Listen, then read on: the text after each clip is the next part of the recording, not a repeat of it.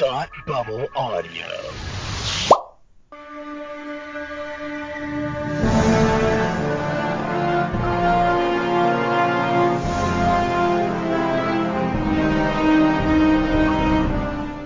Hi, and welcome to Batwoman TV Talk, your podcast following the adventures of Kane in the CW's hit show Batwoman.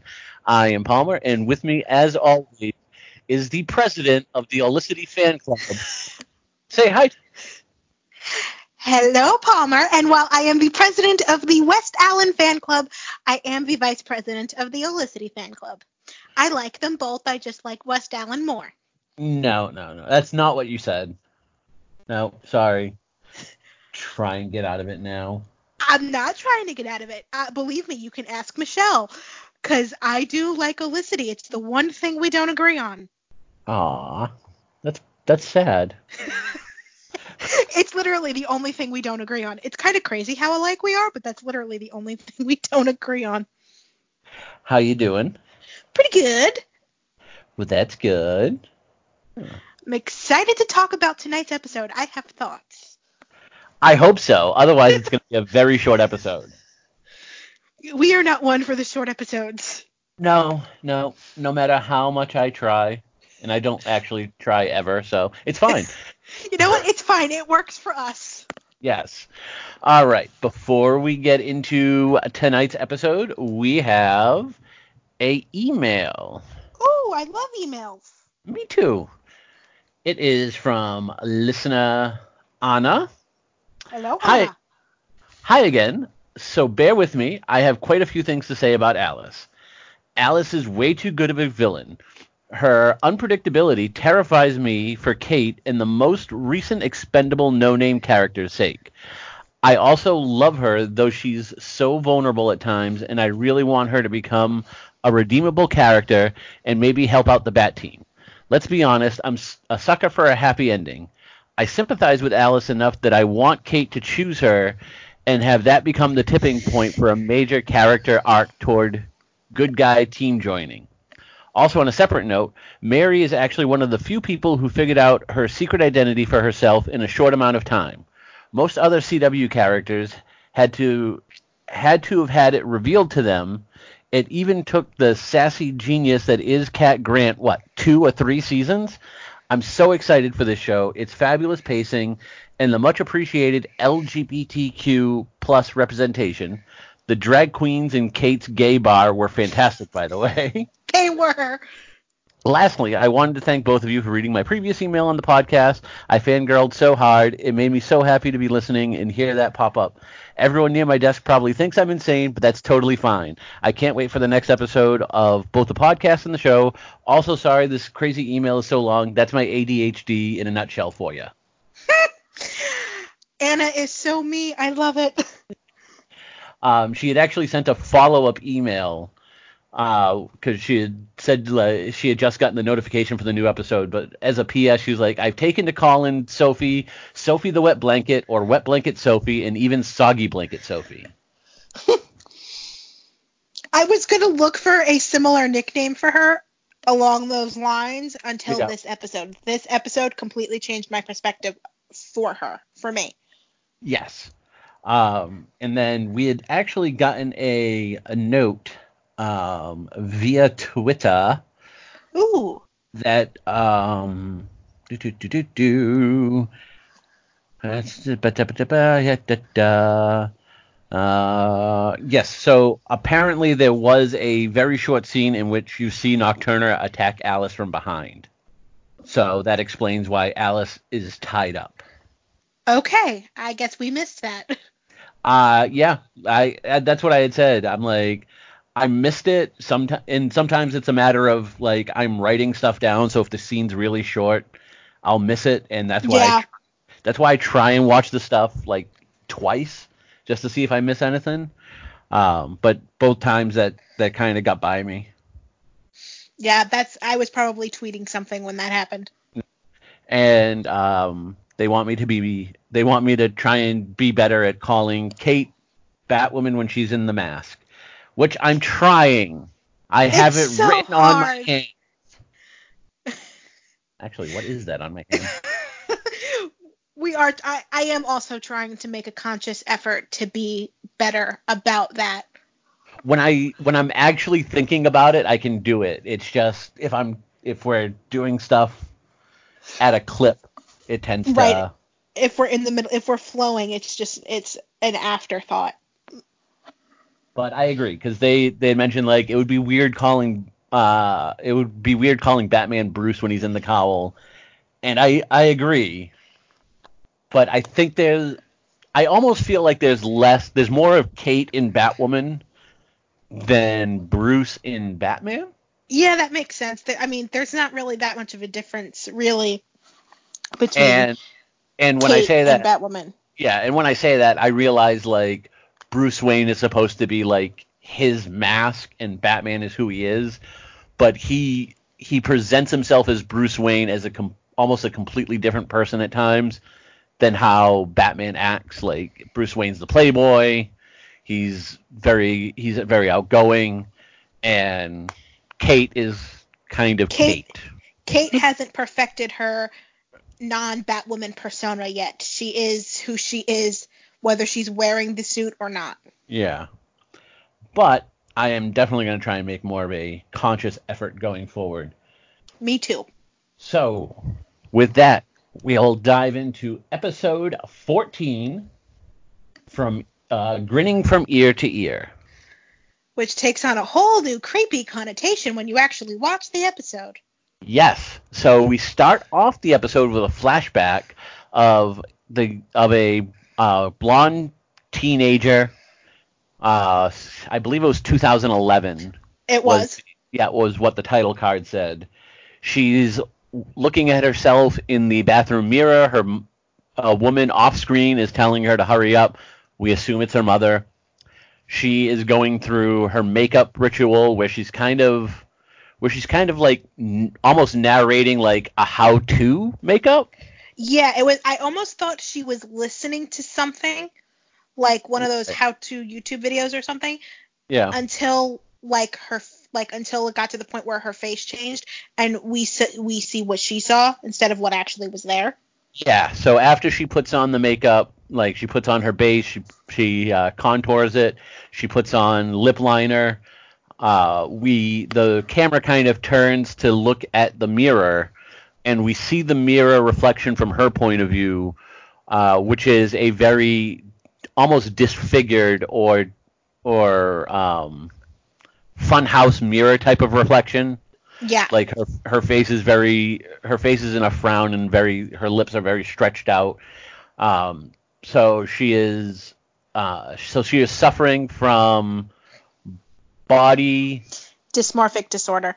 dysmorphic disorder right we we looked it up off air we both knew there was a technical term so we decided to figure it out beforehand And for Uh, those that are unaware of what it actually means, it just means that, that that she sees a certain part of her body, in this case her face, as so flawed that she constantly needs to fix it, and no amount of plastic surgery will ever be enough.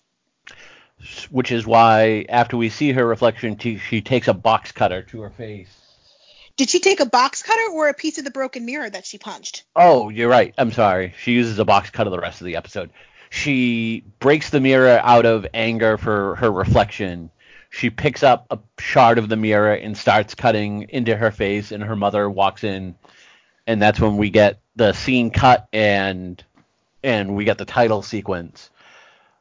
So that happened.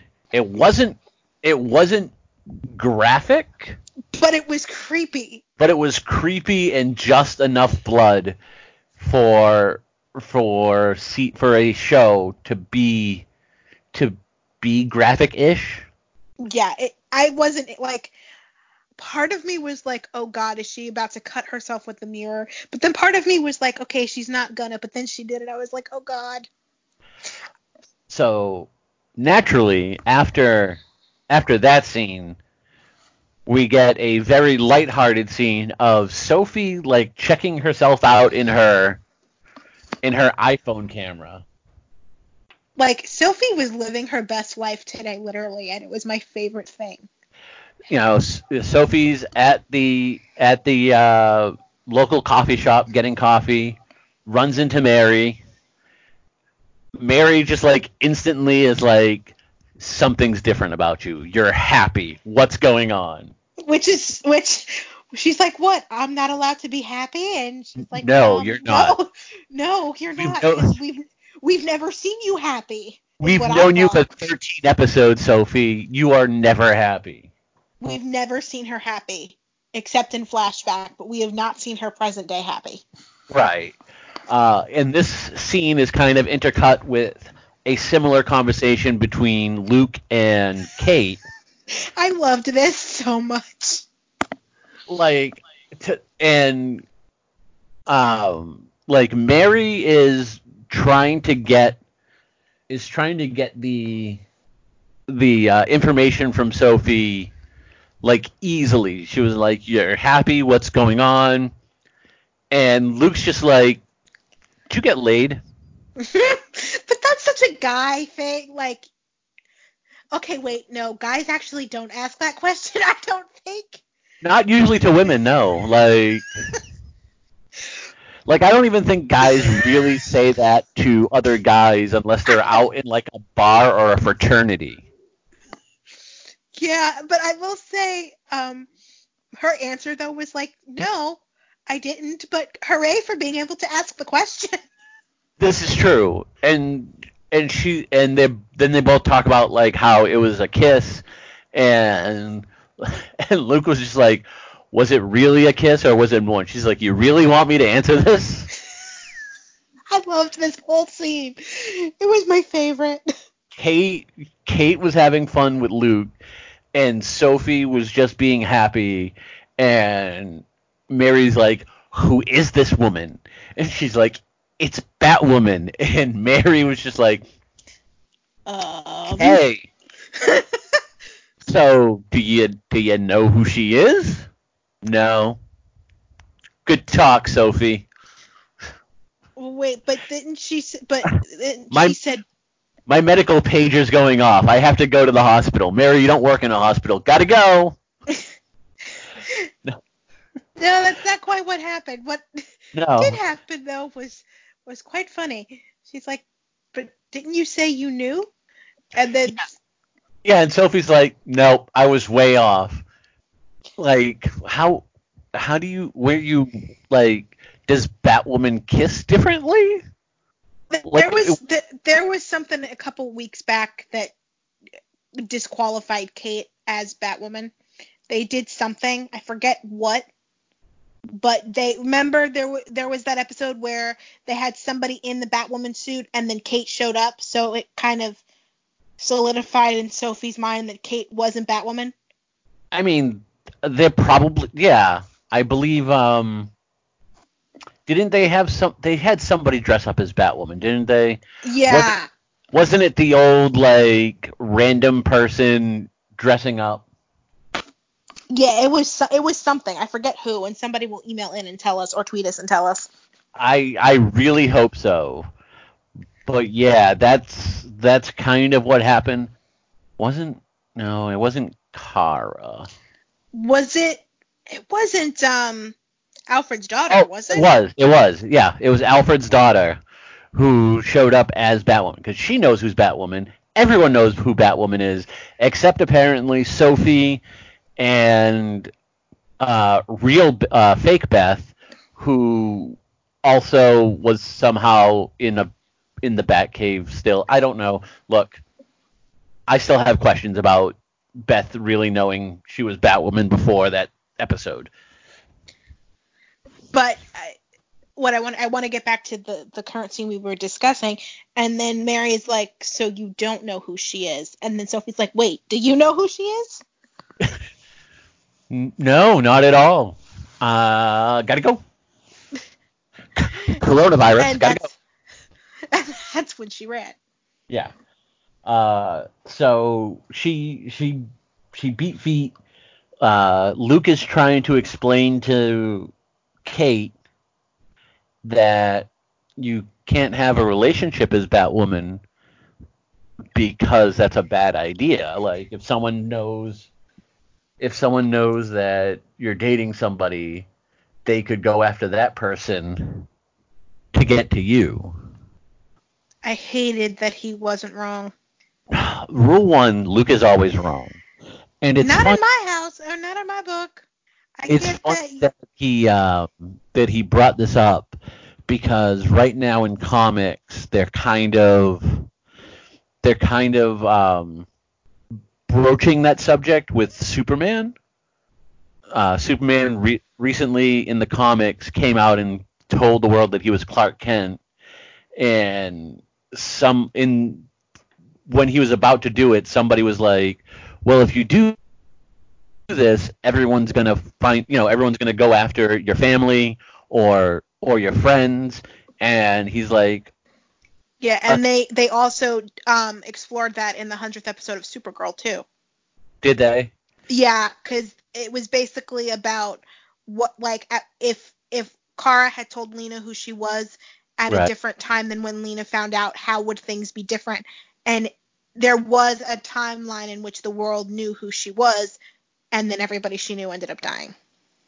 See, that's interesting because in the comics, nothing changed, and I and it was weird because I um the argument is like with Superman, everyone knows he's friends with Jimmy Olsen. Everyone knows Superman's friends with Lois Lane and is friends with the people of the Daily Planet. So if they wanted to, they would go after them already. So the world knowing who he is doesn't really put them in more jeopardy. Um, but in that instance, his uh, the Kents are also dead, and I think that that's a big difference because the Kents have never been connected to Superman. So there, I believe there's a line. So I believe that Luke is right to a point.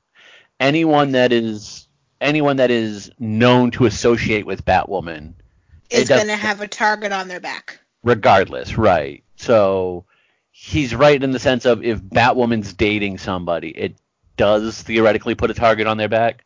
But I mean, also this girl's a trained army vet, um, and she works for the Crows, so Right, but if anything were to happen to Sophie because of her, Kate and Kate and or Batwoman would never be able to forgive herself. It would it would be a defining moment for her if Sophie got hurt because of who she was. uh, very true. So after the uh, after that kind of, for the most part, lighthearted scene, Yeah, it got a little bit sobering there at the end, but Yeah. We go over to we go over to uh, Alice reading her own obituary and not liking the obituary. only Alice would dislike her own obituary. Well, I mean, it was like three lines. Deranged leader of the Wonderland gang. You know, no family, no friends, no services. And she was like, there's no mention about how I was a prisoner for, you know, all those years. I escaped, enacted my revenge, which is true. And Well, it also it- it also led me to believe that I was right. No one tried to like figure out who she was. Right, nobody actually knows that she was Beth, therefore the, all they know about her is what was in the eulogy. Yes. So she was upset. She uh, gets the file of the doctor who who uh, she believes took Mouse, and she is positive that it is her captor because she recognizes that pipe. I I'm calling this episode the episode of Lost Threads that we're picking back up. And this was the first one that I was so happy we were circling back around because I was kind of mad that we didn't pick up this story last week. So I was so happy that we kind of circled back around to it this week. Mm-hmm, mm-hmm, mm-hmm. Uh, Jacob gets a visit from a lawyer who brings us back to earlier in the season with the Executioner episode, talking about how since the Executioner thing happened and the the DA's office, the court, the judge, and the police were kind of implicated in and getting false confessions and false convictions, all of the court cases have been are are kind of being retried, and the judge that is overseeing them was a Crow was a Crow client, and the lawyer is hoping that Jacob will get his client's hearing moved up so he can get him out of prison in a not so subtle way threatening uh, threatening uh, Jacob with exposing possible corruption in the crows. We find out that the person the lawyer's client is the guy who saved Jacob while he was in prison uh, a few episodes ago from an attack. Also, this person is the one who supposedly killed Lucius Fox. Okay, and this was the other lost thread that I was happy we were picking back up because we haven't we haven't touched this story since the executioner episode, so I wasn't sure we were circling back around to it. I'm glad we are. I like that we're I like that we're circling back around to that thread because you're right. The thread of Lucius Fox's uh, killer was in that episode. I don't really think I like that it was the same guy that saved Jacob Kane. It just feels like a little too um, convenient. Uh, I think I feel like I, I guess I, I didn't connect the two, but I feel like they weren't trying to hide that because didn't no, we see it? They, we saw the picture in that Right. episode. Yeah. in that episode. So it, you know, we we always knew that this was who it was, right. and I think it makes it interesting that he's now, you know, he saved Jacob. Jacob, in a sense, owes this man his life, but he's also the same man that took a life. So it, it's a very interesting layered dynamic, which is something that the show does very well. So I'm not really sure if I agree with the whole convenient thing. Um, I, I, I see what you're saying. I just feel like I don't know if I don't know if we needed to complicate it more. Well, I think I would rather have Jacob and the Crows looking into this than Luke himself.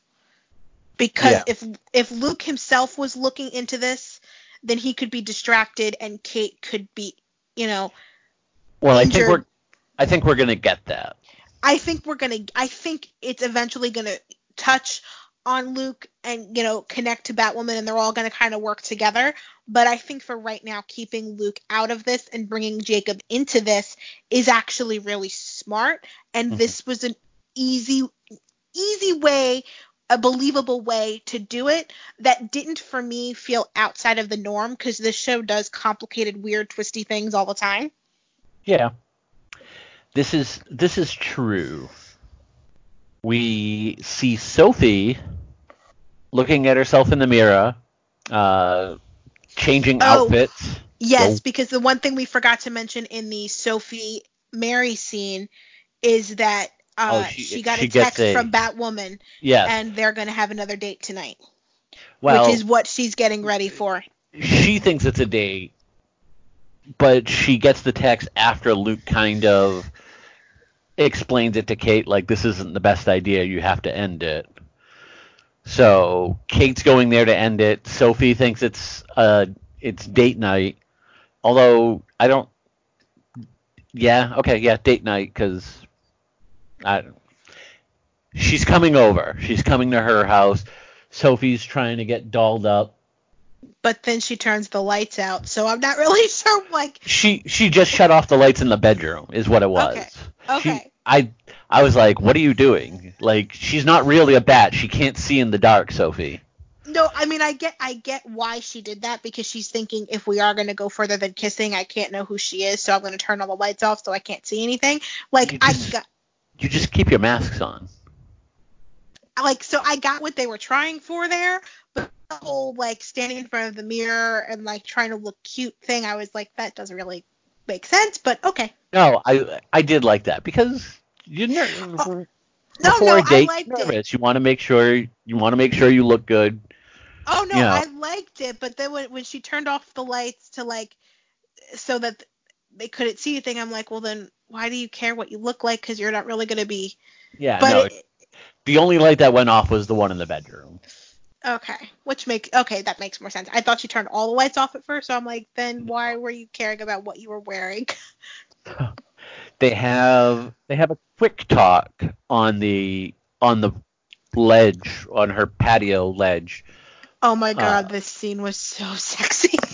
like, oh my god. That woman's like, so- you know, we we can't see each other anymore because it could be a danger to you. And she's like, I'm a crow and I was trained in the military. Like, I'm fine.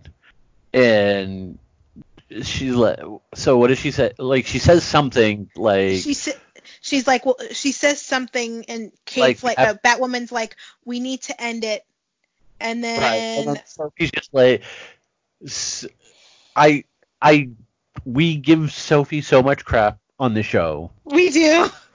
and But my god, I loved her tonight. for good reason. You know, whether whether she has, you know, she has good reasons for thinking what she does and doing what she does, but we've given her crap for making dumb decisions. Her like stepping forward and seducing Batwoman, like, so That end was- it. so end it, and I was like, oh my god, this is this like it was just so sexy, and it's the most. I mean, they've had chemistry, but this is literally the most chemistry I've seen in in that moment. Because like- Sophie's actually doing stuff, like she's acknowledging her emotions. Right, like it's just she's embracing who she is and just not caring, and Right.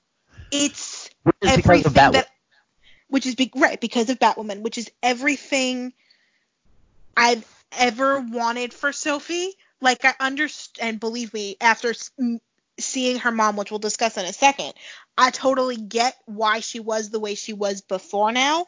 But Yeah. seeing her embracing who she is and just living in that truth was so nice to see. Yeah. So they start kissing. They're starting to get into it, and we hear we hear something going on from the front of the apartment.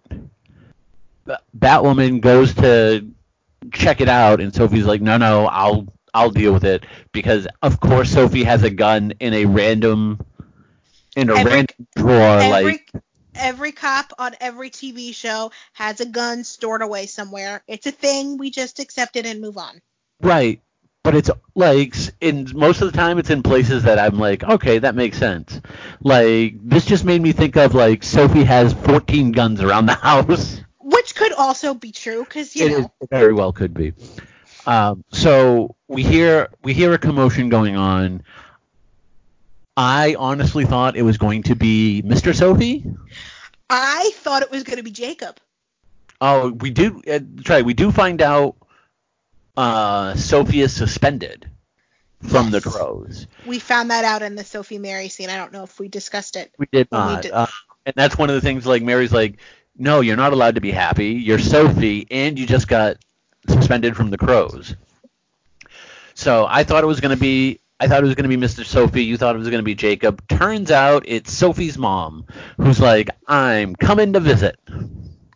And she sees And and then apparently next time I'll call. she's like, I was trying to surprise you, but uh, next time I'll call first. Uh, yeah, no, that's bad timing, mom. And Like, apparently, Sophie Sophie turns to the to the ledge and Batwoman's already gone. Like Yeah. Batwoman heard the word mom and she's like, Nope, she's not ready for this conversation. We've yep, been here she before. left. Yep, and I'm not doing it again. And that's where uh we see we have a scene of the girl from the beginning of the episode whose name is um Duella. Okay, uh, yeah, I didn't even catch her name. It is it is Duella Dent, um, who is a character from the comics um, called her villain name is Joker's daughter. She kind of suffers from the same issue in the comics, especially in the New 52 version. And there was a period of time where Joker had cut off his face, and the GCPD kind of kept his face in a like a almost like a trophy case. And she, she stole the face and was using it as her face, so she would call herself Joker's daughter. Um, she is she's pretty good as far as uh, villains go because she's interesting. Oh yeah, is- I loved I loved it and I loved how they tied it into the bigger story kind of and like the way it interconnected was great. Yeah. So she is chasing down her victim who is at a uh, fashion shoot. She's a model. She's at a fashion shoot. That's all we really. She when she catches up to her, she has she you know we see her with a box knife, so we assume she's gonna cut something on her. It cuts away before we know what, and we go to Kate. Uh, well, we have Rachel Maddow talking about it over the over the Gotham skyline like we normally do. As we zoom in, we get Kate looking at the victim's like Instagram page. And naturally Luke comes in and the first thing he's like is, "So how did it go with Sophie?" And she's like, "Um, you know, it, it well, well, it's a long story. And then her mom showed up, and like Luke's like, so you didn't do anything, did you? She's like, we actually have this case that we need to talk about. I'm Kate, and I'm all business. yeah. She's like we're not doing this right now. Yep. So this is the second person, I believe they say, that has gotten this treatment, and basically they've had plastic surgery done. Is one of the connections between the two. They're social media influencers, and I mean that's roughly about it. So naturally, Did we know at this point whether or not the patients were were seen by the same doctor? no, no, I don't. We no, we don't. Okay. Kate goes to see Mary in her illegal underground clinic, and she's and she's talking about who like who this person was.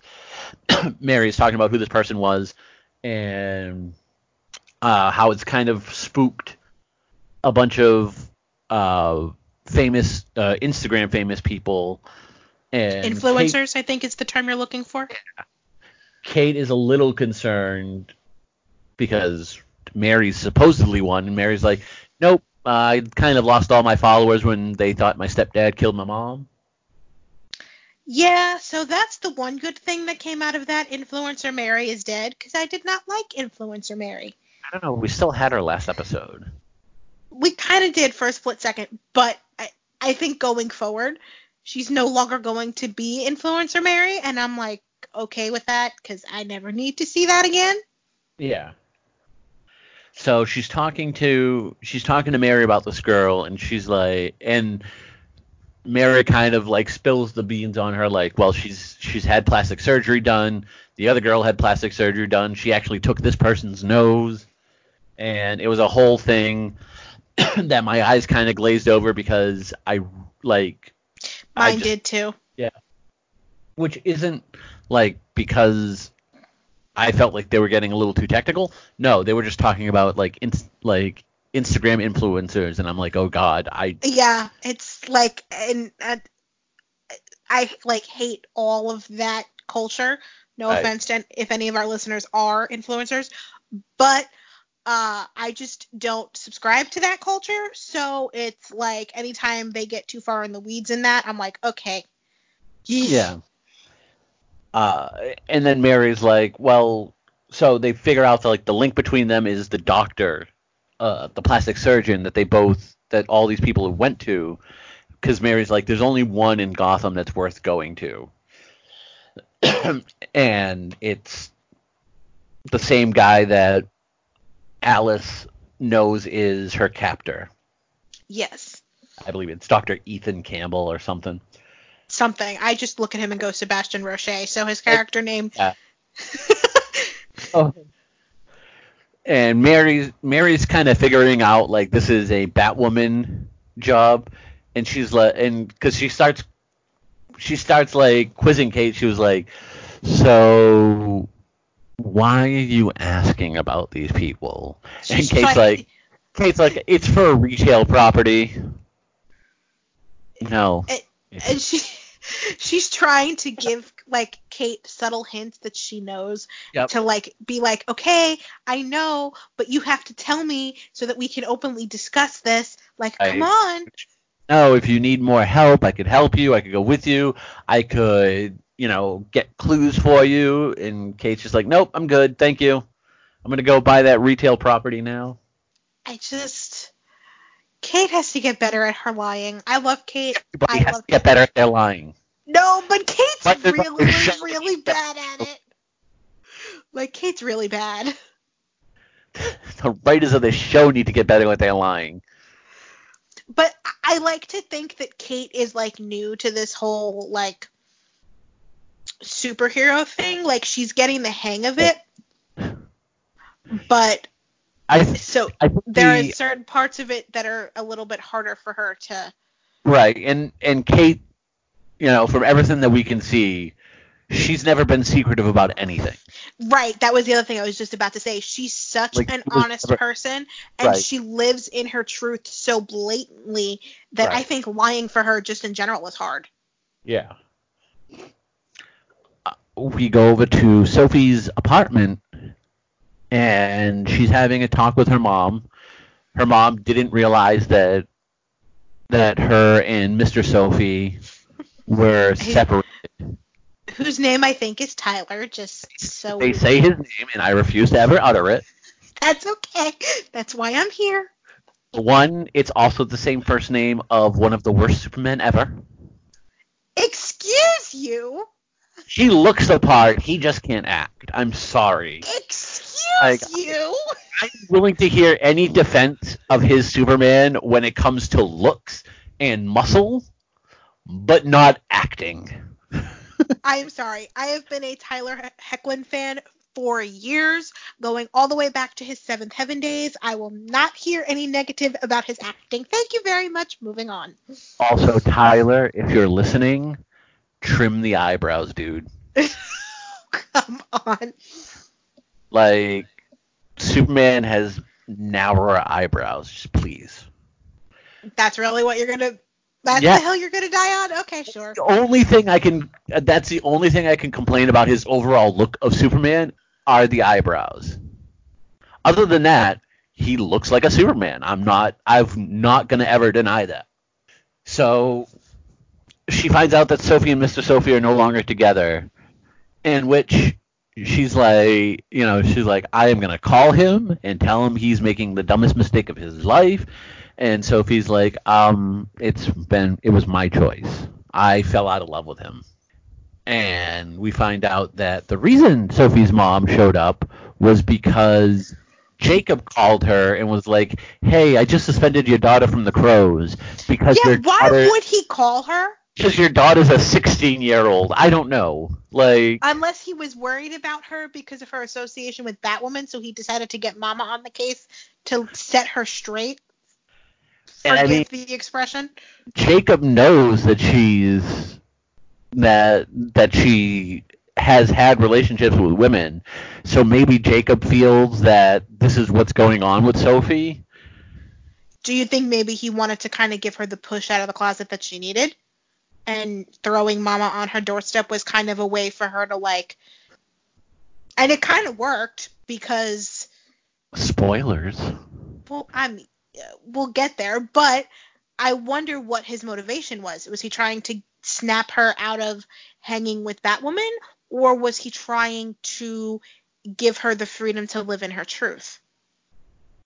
It's weird because beforehand he was a, before back at the academy, he was pretty much trying to tell her like like keep yourself in the closet. Right, but I also think he can kind of see firsthand what Ruth has done, especially since they work so closely. So maybe he's I- changed his mind. Yeah, to be fair, I honestly think, and this has nothing to, this is nothing against Sophie's um, accomplishments and talents. I honestly think because of what he, because of what he does at the academy, and what he tells her, and the advice that she kind of takes away from it, I believe like that's one of the reasons Yeah. Um, no, I agree he- with you. he gets her into the crows.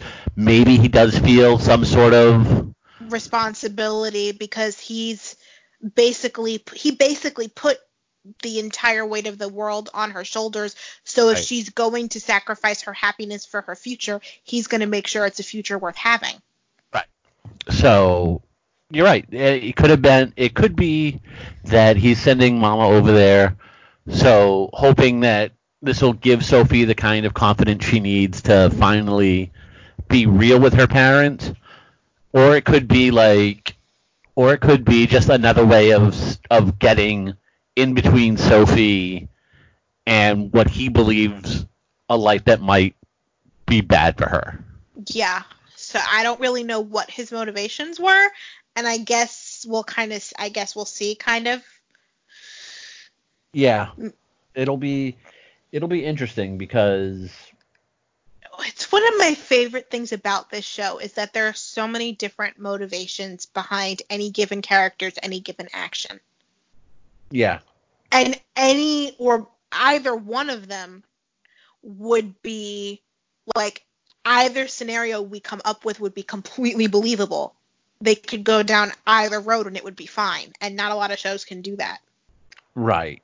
It's it's a lot it's a lot of layers like an onion. I love it so much. It's I, I- will I think I can venture a guess to say that this is probably one of the more complex shows within the Arrowverse. Like all the other shows are kind of very like simplistic villain of the week, we can't tell anybody, blah you know, but there's a lot of complicated twists with Batwoman that we don't have on any of the other shows and I appreciate that. Yeah. No, I I do too. So that I mean that kind of takes care of well, it doesn't take care of the scene because uh, her and her mother continue talking, and she's like, "Well, why did you get suspended from the Crows?" And she said it's because of Batwoman.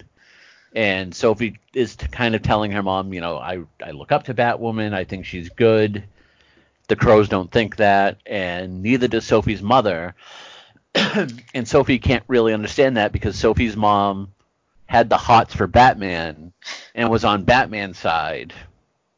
And then her mom basically said, "Well, Batman stood up for values I believed in, and Batwoman doesn't." Which to me, I took And as- Sophie, and because Sophie, Sophie, because Sophie kind of blatantly like like stands out because she's gay. Like Yeah. sh- Sophie blatantly says it. She was like, "Is it because she's gay?" I- did she answer? I believe did she answer? No, she did not. She did. Okay, because I thought she did, but No, I think right after. No, she just kind of gives her a look like, "Ooh, child, I'm gonna smack you." and you know what? This having Sophie's mother here gave me so much perspective on everything we've seen from Sophie up to now. Like I almost feel bad for giving her as much crap as we did. Yeah, and we've we've kind of said like we've we have kind of made the case like you know Sophie's upbringing is also taken into account, but you know but we were just guessing at that point because I don't think we really knew that much about her upbringing. Like we kind of guessed it based on how she was reacting to things, but meeting her mother, it makes total sense why she closeted herself for all those years. right. So we move over to a scene of Batwoman kind of fixing her, her hair and mask in the in the reflection of a car window as she's waiting for Sophie. I do like it was kind of like the reverse of Sophie. I know it was so cute. Sophie comes walking in and she's like, "Hey, sorry about my mom." she's like, "She just kind of showed up." I had no idea. Yeah. And, and Batwoman's like, um, we we have other stuff that we have to worry about, honey. Yeah. Like, w- no. So she's like, hey, I found out. Uh, Batwoman's like, I think the, I think the two victims are linked by uh, Ethan Campbell, the Plastic surgeon. plastic surgeon. Thank you. Um, and Sophie's like, oh, I know who that is. His affidavit got my boss off of the murder charges that we never saw. Yeah, we're. I'm still bitter about that. Yeah.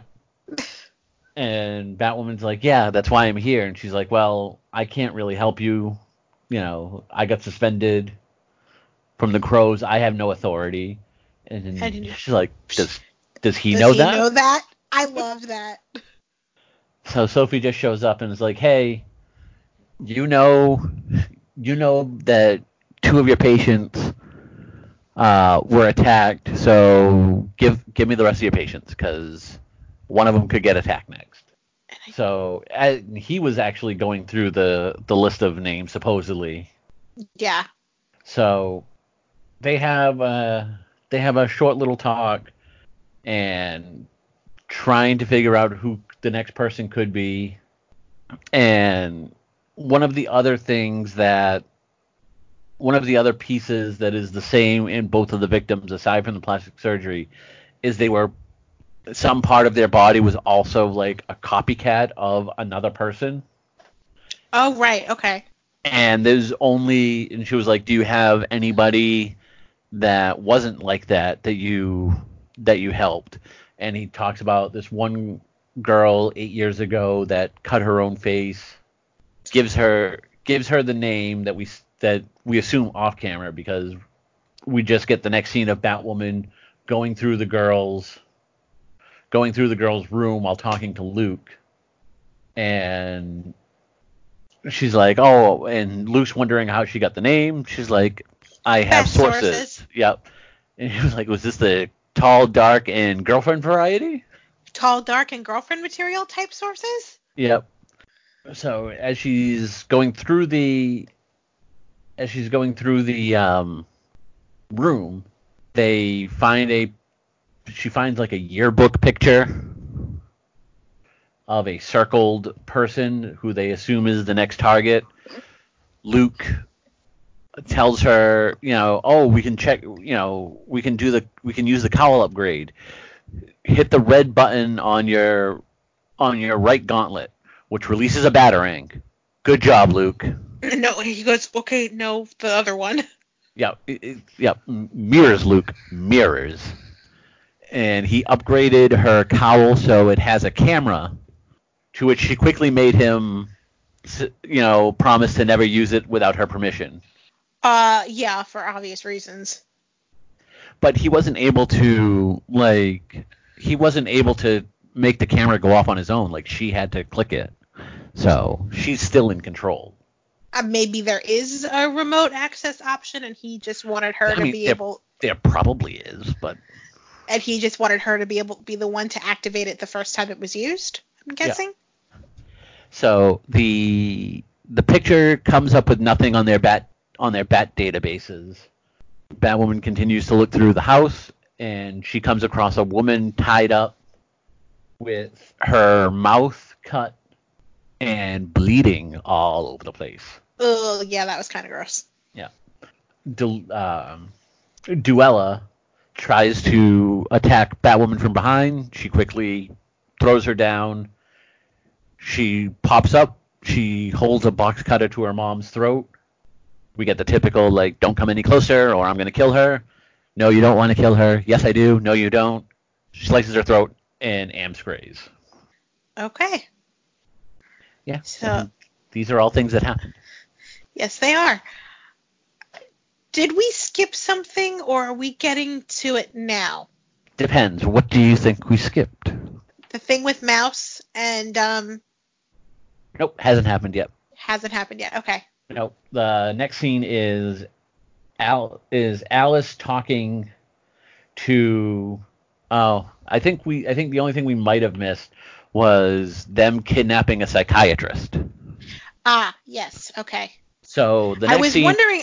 I was wondering who that. do- I knew it was a doctor. I just didn't catch what kind of doctor it was. yeah. So we might not have actually seen them kidnap him, but right now Alice is talking to a kidnapped psychiatrist, uh, someone that the Wonderland gang did kidnap, and she starts talking to him about all of her prior problems. His name is Dr. Malone, and he is kindly diagnosing her. And you know, it was like, well, you know, you you had you have physical and mental damage, and they talk about closure. Th- They essentially just have a psychiatry session. Yeah, And- and, I don't and think Alice- Alice appreciated the diagnoses at all. She did. Like he gives her a good diagnosis, and she's fine. Um, she's just sad that they can't have a weekly session because she's supposed to be dead. So, well, off with his head. Even though he, uh, even though he tries to tell her, like, I'm not going to tell anybody. Nope, doesn't matter. You're dead. He goes off camera. Bye bye. but it's uh, it's another scene of Alice kind of just being Alice, Yep. and every time she like every time she's just has the scene to be able to do whatever she wants. It's always fun. Yeah, whenever she gives into her more darker impulses and just lets her Alice flag fly free, I'm all about it. Like it's kind of perfect. Yeah. As she's busy killing a psychiatrist, we go over to Mouse and the August. August was his name. That's what it was. I was trying to think of his real name. We go over to Mouse and August in a basement. Kind of looks like the house basement um, where they lived before. That's kind Which- of what I thought, but I wasn't sure. Yeah, they never really they don't tell you where it is, but it's pretty much a given. Uh, prior to the end of Alice's therapy session scene, uh, someone gives her a picture of of uh, Duela Dent, and for some reason they believe she's the one committing these. I forget how they actually Oh, because he's the same doctor. Right. Right. They stole the doctor's files.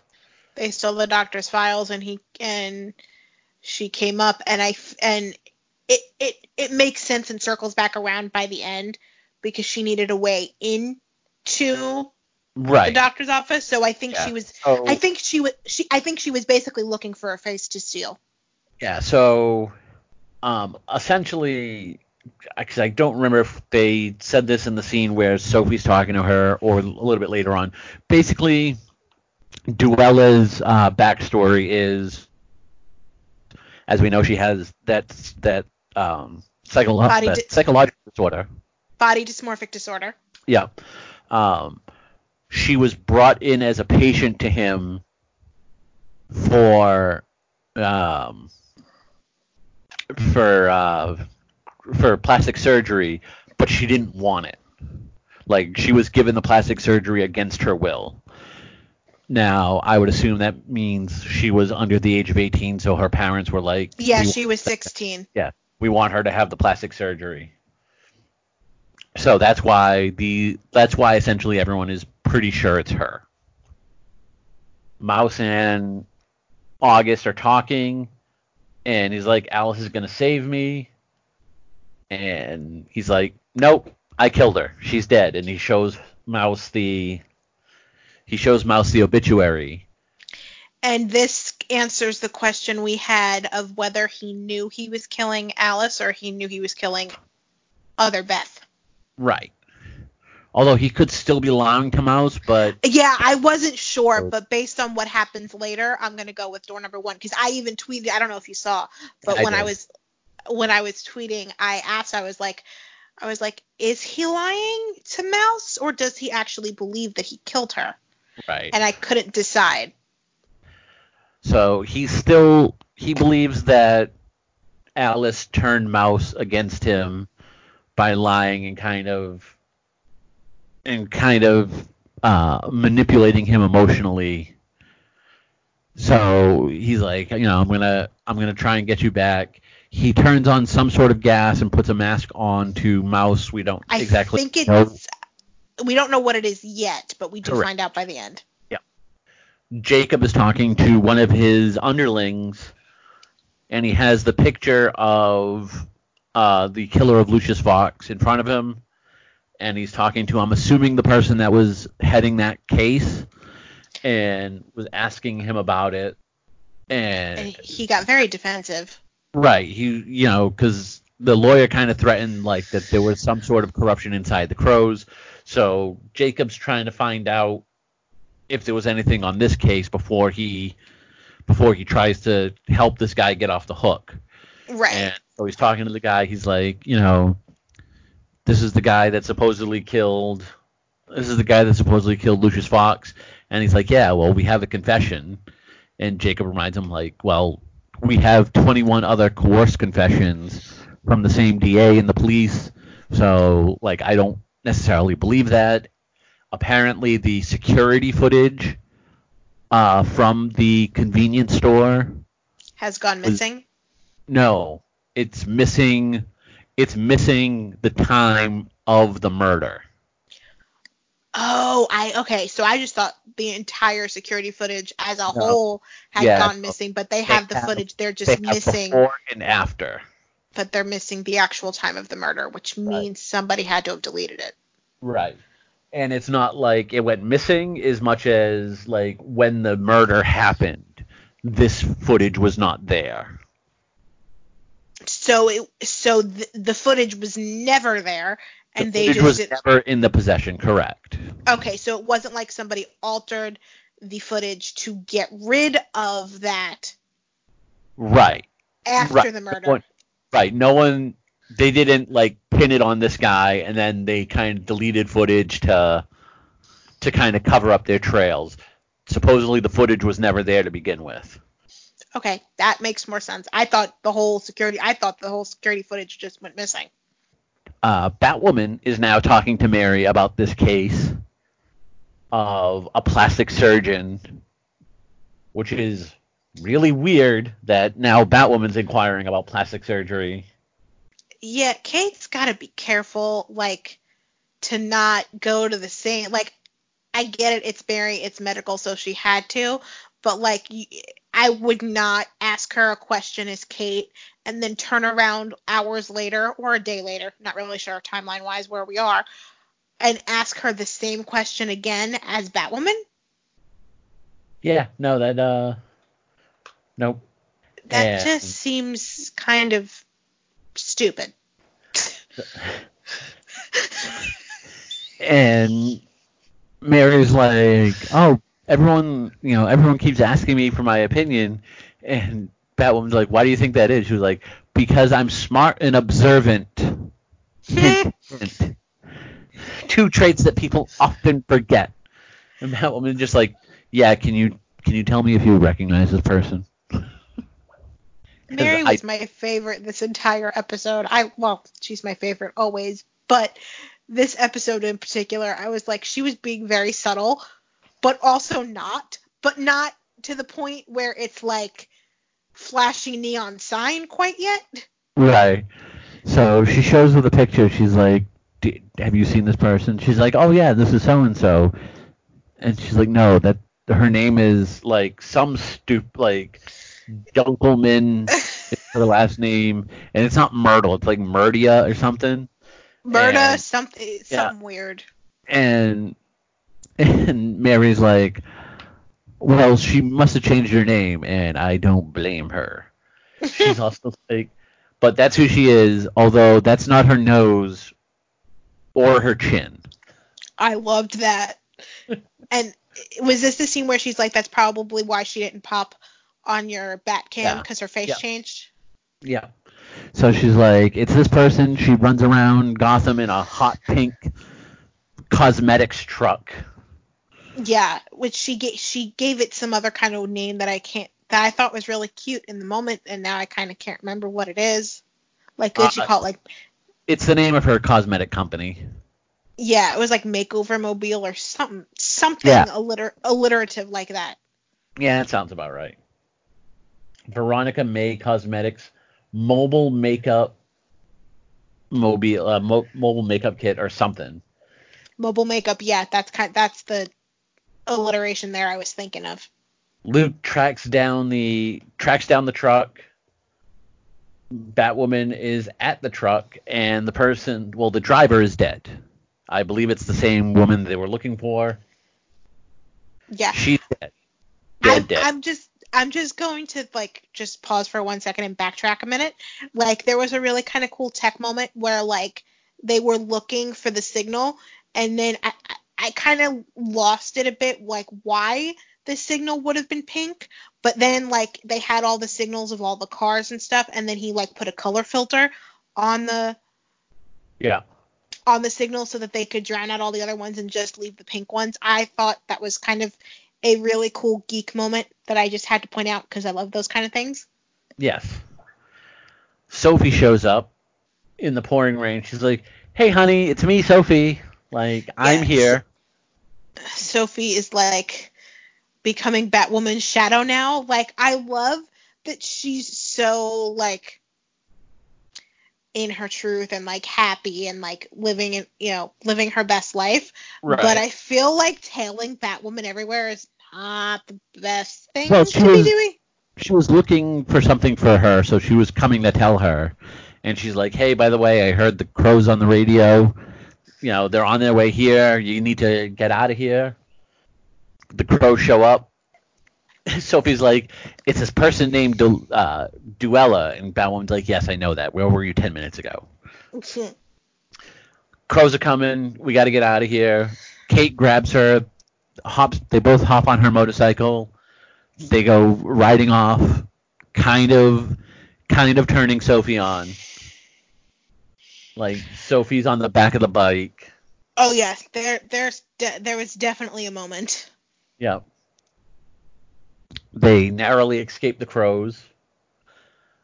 Mary comes back to her.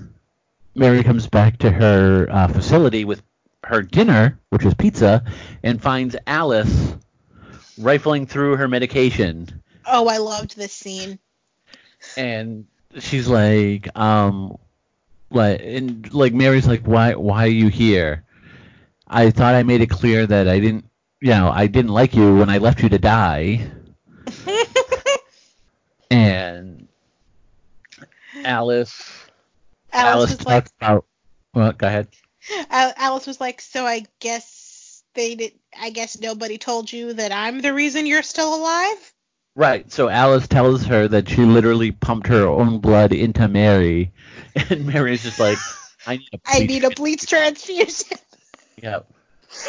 Oh, that was my favorite line of the episode. Like she looked physically ill. She really did. It was great. It really was. And like Alice is just like waving at her, very like very Alice like. Um. So and like she's like, why are you like I you're stealing medical supplies? She was like, uh, you you're not one to like this entire stuff is stolen. Remember.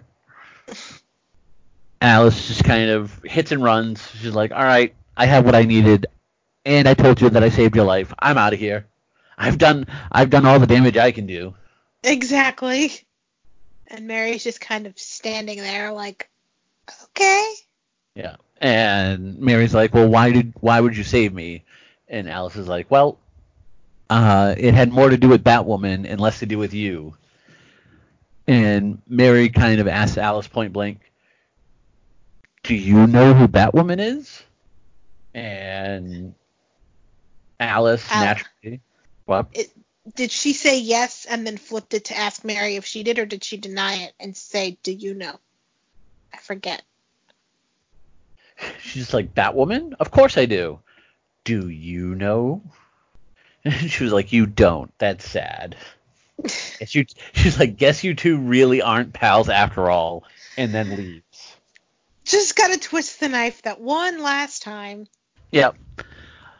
uh, we're back to the chemical plant where the cosmetics uh, from that truck are being made, and we have the person who owns the cosmetic company kind of kind of hanging over a vat of acid, kind of like the Joker. Is that what that was? It I mean, like it's a it's it's a vat of like how they make cosmetics, which I just naturally assume is acid. It looked. I mean, the it looked so thick that I didn't think acid. It looked kind of like mud, but I knew it wasn't mud because I knew it was going to be like something worse. But we'll just go with acid. I mean, all I'm saying is if she falls into that, it's not going to be good. No, falling into that equals death. Yeah.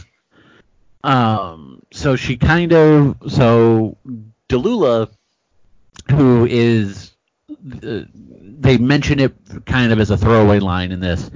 Uh, Delula Dent is the niece of Harvey Dent, also known as Two Face. Um, Duela is pretty much giving her her villain monologue as to why she's doing what she's doing. Um, so the you know it's kind of a comment on the nature of the cosmetics industry and unrealistic beauty expectations in magazines and media, making making average women feel like they're ugly and that they need you know they need this stuff to be beautiful or they need plastic surgery to be beautiful and she blames she also blames her her mom for thinking she needed plastic surgery to be beautiful. I mean, that's pretty much her whole. It's her whole, whole like standard villain monologue before Batwoman Yeah. shows. Batwoman shows up, makes quick work of her, saves. You know, saves uh, saves the victim. Sophie kind of ties up Duela. I really have a hard time saying that name. I hate that name. I hate that name so much. It just reminds me so much of Cruella. Yeah, I, I'm right there with you. So they saved the day. Not really. Like it's just a quick like one-two punch and, and she's down. Like there's no real fight. We come back from commercial, and Sophie's like, "All right, Veronica's all set. You know, Duela's tied up. Should I go share an Uber with Veronica, or are you gonna, or are you gonna uh, bring me home?" And they kind of have the heart to heart that they didn't get on the on the patio where uh, Batwoman asks her like, "How do you see this playing out? Are we going to go to a dinner and a movie? Am I going to take you back to my cave? So that, you know- live in a cave. Live in a cave?" And like, like, like Sophie, there, she's breaking up with you. Like, this is not the time for jokes. And then and she's like, And so she's like, "So you really haven't thought about it? If I tell you who I am right now, would you want to know?" She said, "If- "If you want to know, I'll tell you." And then I'll no, she become the. doesn't. She says, if I tell you, I'll it'll no longer be a secret. And she's like, I become an actual person, a woman with all the complications that they have in a real relationship. And she's like, or do you just like me because you can keep me a secret? And I I didn't think of this until until Batwoman mentions it. Like this is like her This- wanting to date Batwoman is like the perfect metaphor for how Sophie was living hand- her life up up to handled now. her queerness in real life. because like- yeah I, and it wow and it's amazing how one con like the entire context of this of the conversation changes just off that word change. Because i thought she was saying look if you want to know i'll tell you but then i become real. So but the way you just said it now has a completely different connotation to it. Like telling you be- makes me real which then makes this not something you would want anymore. Right. Like because then you can't, you know, because then you can't hide the truth of who you are Right. But if you're dating me, we can't be seen out, so I can still, you know, we can still be a secret. Now, see, she was a pro, like Batwoman said this with the knowledge that she has as Kate. That's where all that was coming from. Yes, absolutely. Why wouldn't Sophie question why she would think Sophie would want her to be a dirty little secret? I mean, she's the world's greatest detective. And I can say that because Batman's not around. No, but but you, you know you know what I'm saying though, like I Batwoman I, Batwoman shouldn't have that information, and the only reason she does is because Batwoman is Kate. But Sophie yes, believe I, so. I I get that, but she never really says anything that would lead it to believe like she's getting this she's getting this from a past experience. It's just kind of like I know what you're I know what you're going through or she almost it almost could be played off that like before Batwoman made the choice to go public with her sexuality, that maybe Batwoman also went through something. Like okay, like she and where she doesn't know Batwoman's Kate, she doesn't know that she's always kind of lived out and proud. So like to Sophie, there you know okay. there are other people no, out there that are that are more that are like Sophie that haven't had is the easiest time with their sexuality that maybe Kate had. Okay, that makes sense. And Sophie realizing that it's true, she's like, you know, you're right, and that's not fair. As as long as I'm dating somebody who wears a mask, I'll always be wearing a mask of my own. Which is kind of she's like, you know, I need to take care of some things it's very it's a very relative rel relativatory relevant no um oh like a reveal yeah. It, it, it's a really good introspection on sophie's part. Yeah. Seeing what she was talking about and realizing that it is kind of yeah it kind of gave her a moment of self-reflection. right. And sophie you know, is starting to cry as the GCPD's coming in to take Delula away, or someone's coming in. Kate's like, I'm gonna go call oh, Batwoman. Batwoman is gonna go call the GCPD, tell them where to pick her up. But before the GCPD gets there, Alice shows up, and Alice is like, Ah, we were victimized by the same person. And I want revenge, but and I'm gonna for- to get revenge for both of us, but I need something from you. And she, we don't know what it is.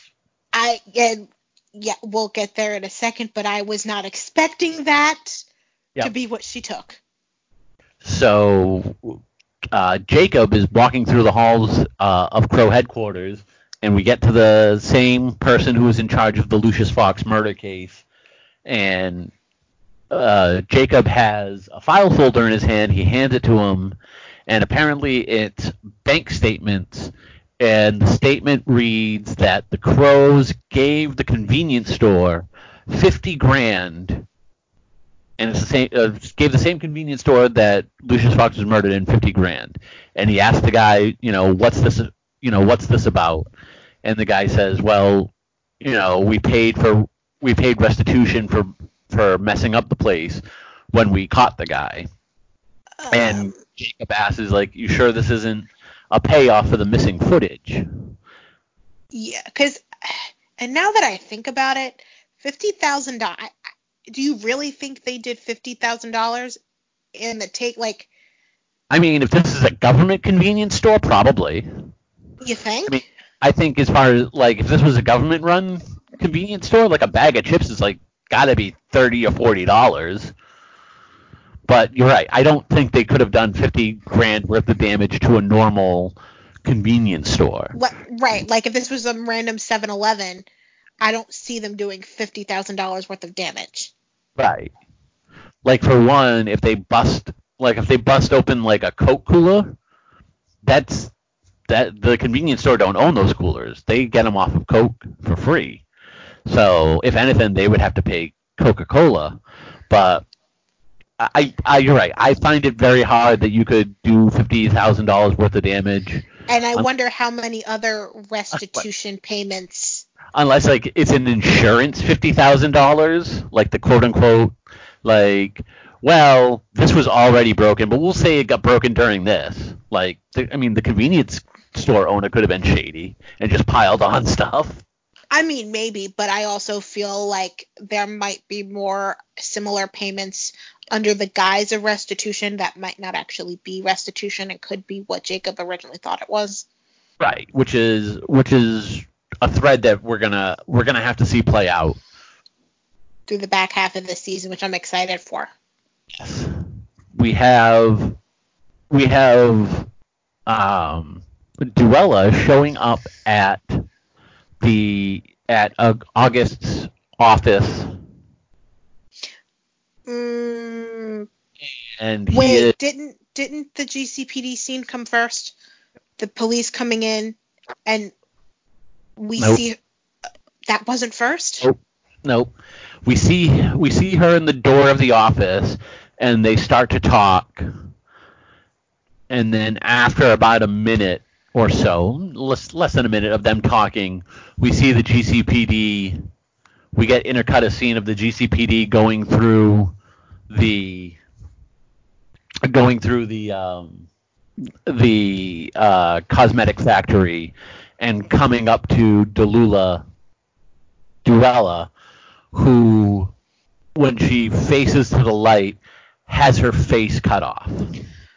Which I when I tell you I screamed at the television, I was floored because I did not expect Beth to steal her face. Right, because you don't see like Beth doesn't have like a box cutter in her hand, or like we don't see the box cutter initially, so you don't so you don't I know was- thing. I will say for one, um, it was good. It was a good effects job, whether it was makeup or whatever. I thought it was done really well. It wasn't done. It wasn't done like horror movie. It wasn't done gross. It was done tastefully, if you Once could. you get off, like once you get over the initial shock, it's done really well and go- and and palatable, say for a for a TV show. I will also say that now that I know they can do that good a job like that, I want to see Two Face. and I will say it wasn't even the the fact that her face was gone that creeped me out. It was her line where she said, "And now I look perfect." Right. I was like, "Oh my god, that's so creepy." I'm happy for her. She's now fine with how she looks. Maybe she won't be a villain anymore. But I was not expecting Alice to steal her face, and I don't even know why I didn't think of it because it's, I mean, it's bloody freaking brilliant. Well, I mean, it's also the theme of this episode too. Like, I don't know why it shocked the hell out of me, but when I tell you I screamed and I probably looked about as shocked as he did when she ripped the face off in the doctor's office. I kind of saw it coming. I didn't know if we would actually see what her face looked like without the skin, though. Like, I figured we were going to get like a little kind of hint and it would go away. Like, maybe as she turns, you just see like one fraction of her face, or you just see like the cop's um, reaction. But no, you get the full on face, cuts back to the to the office. Alice takes off the face and is like, "Hey, it's me. How you doing?" And he's like, I killed you. And she's like, Well, you got the wrong girl. Right. You you got the wrong girl. Um, she takes off his face. Yes. As that happens, back to Jacob, who's trying to call Sophie, and he's pretty much telling Sophie like, "All right, look, I need you to call me back. You know, I might not like your your relationship with that woman, but at least I can trust you. Exactly. Because I think we have, you know, he's I think thinking we have a problem. we have a problem. There's going on. Yeah. I need help. I need somebody I can trust. Sophie's not answering because she's home waiting for her mom, who is upset that she paid five dollars for a coffee. Which I would be too. Yeah, because it doesn't like I pay like oh, I don't even remember how much I pay for a large iced coffee, but like this is this looks like a small cup of coffee Five dollars for a small is so not worth it. or a venti. I don't know. Yeah, I don't I don't frequent Starbucks, so I wouldn't know. So I'm- she's like, I can't believe it's five bucks for a coffee, and Sophie's like, you're gonna need something stronger. We and need to I. I was not expecting this at all. Were you? Um, no, I didn't think we were gonna get it this fast. Although when I saw her mom come in, and she's like, "You're gonna need something stronger," I'm like, "Oh, we're gonna have this conversation now, are we?" Yeah, I knew where it was going when she said that, but before but like before that, I did not see this coming. So Sophie is like, you know, I'm sorry, I lied to you the other day, but that's all I do now. You know, I always lie. I do it so much I don't even realize I'm doing it. And her mom's just like, what lie? She's like, look, mom, I didn't break up with Mr. Sophie because I fell out of love with him. I was never in love with him to begin with. Right. We were right. And I, knew she was going to say it because I was I, I was actually saying it to myself as she was as the words were coming out of her mouth. And I was like, Right. "We called that." And her mom's kind of confused. She was like, well, when I was at Point Rock, I met somebody and I fell in love. And for the first time, I was I happy. was happy, and I want that again. I want to find that again. Yep. And her mom's like, "Aw, sweetie, you do you. Go, girl. find him. Go find him." She's like, "Uh, it's not a him, mom. Uh, it was a her." And her mom just like shocked. and you know, she goes, you know, Sophie goes through, you know, I kept it secret. I wanted to be the version of me that the school and you and you and dad could be proud of, but it's not who I am. And it's so her mom's initial reaction is is understandable. Like her, her the first the first words out of her mom's mouth I get and I understand. Like uh, Yeah, she she's shocked. a- well, not even that. She asked Sophie. She was like, "The Lord didn't make it hard enough on you," and I understand this. Like, you're- regardless if you're supportive or not, I understand that perspective of, you know, unfortunately, because of the because of the hellscape we live in, you know, Sophie already has so many so many Between- barriers, problems, just from the fact that she is a woman and a woman of color.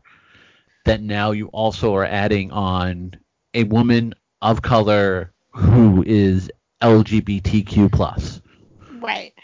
And I like that Sophie said, I didn't choose this, just like I didn't choose those other things. Right. And like I said, like, uh, like, I want every parent to be supportive of their child.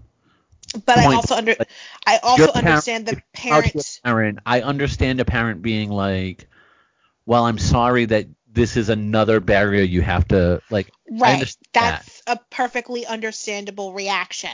But then stop. you being supportive of them.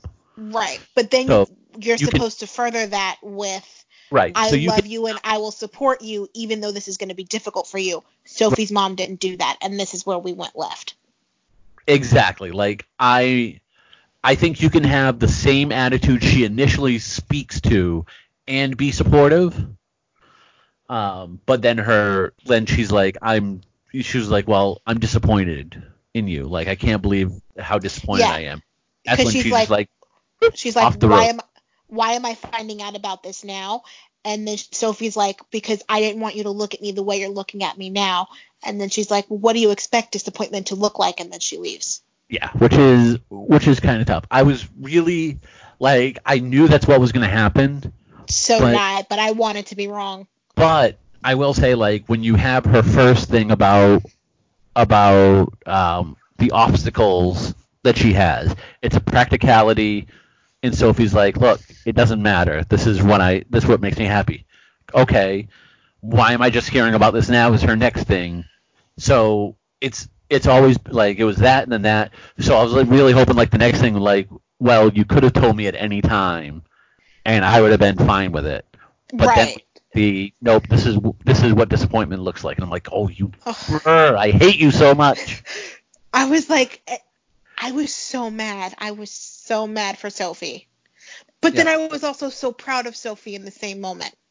Right, because she finally stood up for herself, and now she really doesn't have a blockade. Now, here here's an interesting question. Do you think she's going to try to pursue Batwoman or do you think she's going to try to pursue Kate? I don't. I think she's going to try and pursue Batwoman. I think she's going to try and pursue Batwoman, and she's going to be like, "Look, I've talked to my mother. I want to know who you are." Like, She's gonna want she's gonna want Batwoman, but she's also gonna want to know who Batwoman is, and that'll be the difference in the relationship than what it was before. Yes. Whether or not Kate is going to be okay doing that is going to be the next thing, which Yeah. could be another complication. Like Kate's like, "Well, you called my bluff." Um, So Gotta now, go. yeah. So it's going to be interesting, interesting to see where this goes. I did not see Sophie coming out happening this season anywhere at all. I think I, I think I did, or at the very least, like, In the finale, uh, maybe not the finale. If I didn't see it happening this year, I definitely saw like maybe her and Kate getting together as like the cliffhanger, like where are they're gonna go from here, and that being what they have to kind of deal with in their personal relationship, like off the bat next season. We go over to Kate's bar where she's drinking in the daytime because that's what bat people do. yeah. Also, because I think her internal clock is just all kinds of messed up, so she's awake at all hours. So it's really, you know, Mary Like- comes in, and Mary's like, "Hey, how you doing?" And Kate's like, "Well, it's been a long day." And Mary's like, "Remember that time you showed up at my clinic after you came back, and I stitched you up?" And and Kate's like, "Yeah." She was like, "Well, that's good, because when you showed up, I didn't." you know, I wasn't worried that you were going to tell mom and dad or that you were to or that you were going to have me shut down or turn me in or be disappointed or get mad. She was like, I knew I didn't have to worry because you I wouldn't ju- trusted you. Yep. I trusted you and I hope one day you can trust me. Mary out. I loved that scene because that was her subtle way of saying, to me, I read that as I know, yep. And and when you're ready for me, when you're ready to acknowledge the fact that I know, when you're then, ready, Tell me. yeah, when you're ready to tell that me, we- can then discuss, Alright. you know, discuss everything. Alice is with the doctor, Dr. August, and she wants to know where Mouse is. And he's like, you know, I'll I'll tell you exactly where Mouse is. We cut to Mouse, who's still kind of, who still has the da- gas mask on because he's tied up. And And he's choking on it. He's is kind of choking on it. Uh, and the camera pans out, and we find out that the gas is fear toxin. Is it fear toxin or tear gas? I couldn't see if it Fear said tear or fear. fear toxin, um, which is a nod to the Scarecrow in the Batman universe. Um, for those who don't read comics, he was the villain in Batman Begins, or he was one of the villains in Batman Begins. Uh, basically, he is a uh, psychologist who uh, studied fear, and he like he always wants to know like what people's fears are, and he's he initially he was trying to find like a way to cure people of their fears and he did more and more research into fear and he developed a toxin that when sprayed would people would end up hallucinating their fear Oh wow. So we don't know what Mouse is seeing, but that is where the fear toxin comes from. Now I know Michelle, uh, way back when this season started, she had thought that this person was Dr. Crane, um, because he kind of had a little bit of his the backstory was kind of a little bit resembled. Um, I think we I think he tools around with some fear stuff in the early in the early part of the season, um, but it's uh, the Scarecrow's real name is Dr. Crane. Um, so that is not who this person is. I don't think. I don't think they're going to give the Scarecrow a new name.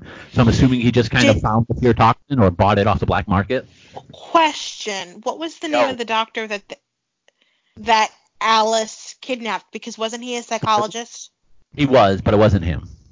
Okay, because that's where my mind just went. Yeah, but he's dead.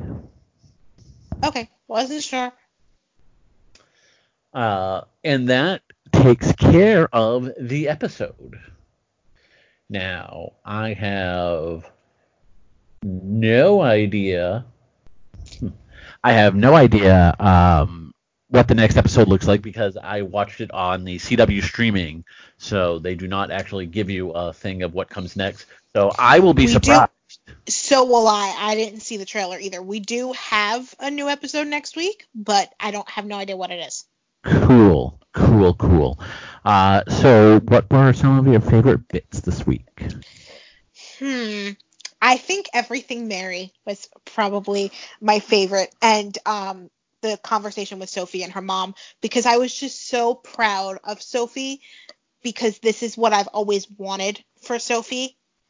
That to just see her taking this step to live in her truth, I just I didn't expect her to be that brave because she spent so much of this season being so scared of who she is that to just finally say screw it i am who i am this is me i was so proud of her Look out, 'cause here I come. And a body on the- Now I'm gonna have that song I- stuck in my head. God damn it! you're welcome It's a good thing I love that movie. Uh, uh, yeah, I really loved Sophie's story arc in this, and she definitely turns a corner. And like I- like I said, we we've given Sophie a lot of gruff, so And- much and I've always tried to make sure uh, the listeners know that most of the time we're doing it as far as like entertainment value, and that it's a real issue that that people in that community deal with. So I was glad to see like she overcame that because I think it's a it's a great step in her becoming truly happy. yes Um, and then I I do like I do like Mary when she's trying to get when she's just trying to get dirt on people. Like she wants to know gossip. She wants to know what's going on. oh So, yeah that uh, opening scene with with her- mary and sophie was just it was perfect It was really good, and I felt uh, this episode was easily better than last week's. yes so much better Now, granted, it's not that last week's it was not Right. It ties in so much more with the overall story, and I will say last week was fine. Like I said, I didn't really dislike it, and it was the first time like we kind of had an episode that kind of pumped the brakes on the season a little bit. But at this least the, was the next yeah, episode we're right back to it, so it wasn't yeah that much of a lull.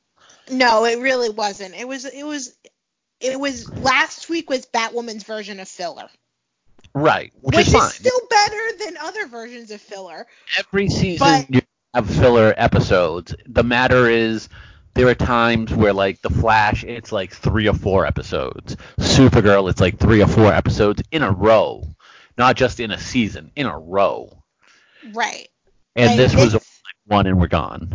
Right. And this is I I mean this last week's and the Executioner would be the two that I would consider the weakest of the whole season, but this was such a like this to me was The Executioner episode came back in this.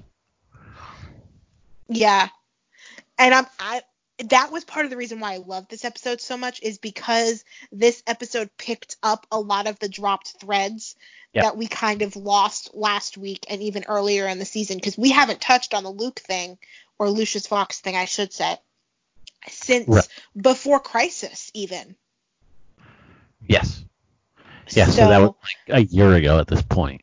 uh, yeah, so it was really kind of nice to just kind of logically and seamlessly pick up the threads of stories that they dropped. It, it didn't feel jarring. Like last week felt jarring because they dropped a thread they shouldn't. This week, in picking up other threads that were dropped for valid reasons, timing and such, it felt more seamless. Right. No, I I fully agree. How would you rate the episode? Uh, seven, seven and a half. Yeah, right there with you. Yeah. Seven and a half. Yeah. Um. Yeah, I thought easily this is easily Sophie's best episode, Oh, This by is- a mile. and she does she does some of the emotional heavy lifting in this episode. I will say one of the things I thought about this episode more than I have in other episodes was the soundtrack, and I really liked the music that that was kind of throughout the episode. I also liked last week's, but Yeah, I shazammed a couple times tonight.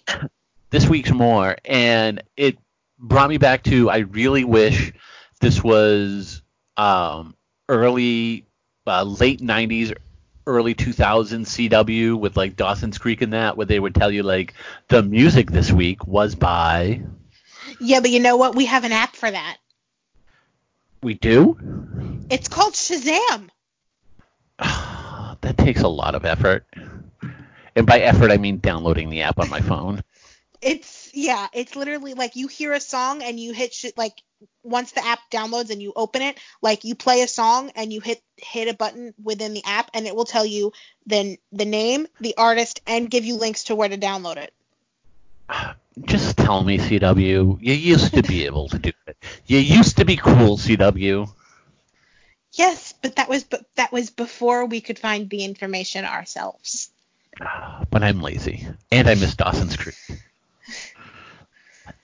Anyway, you can find us at Batwoman TV Talk at Twitter. You can find me also at Academy Rewind on Twitter. You can email us. As you hear, we will happily, happily read emails Yes. on on the show. Um, you can email your stuff into batwomantvtalk at gmail.com. Where can our lovely listeners find you? I am at XO Tony Roney XO on Twitter. Sounds good. Uh, we are part of the Thought Bubble Audio uh, family. The podcasts out of the network include Beer with Geeks, Supergirl TV Talk, Academy Rewind, Read Up, Tolkien TV Talk, Hate Watch with Us, Loud Women.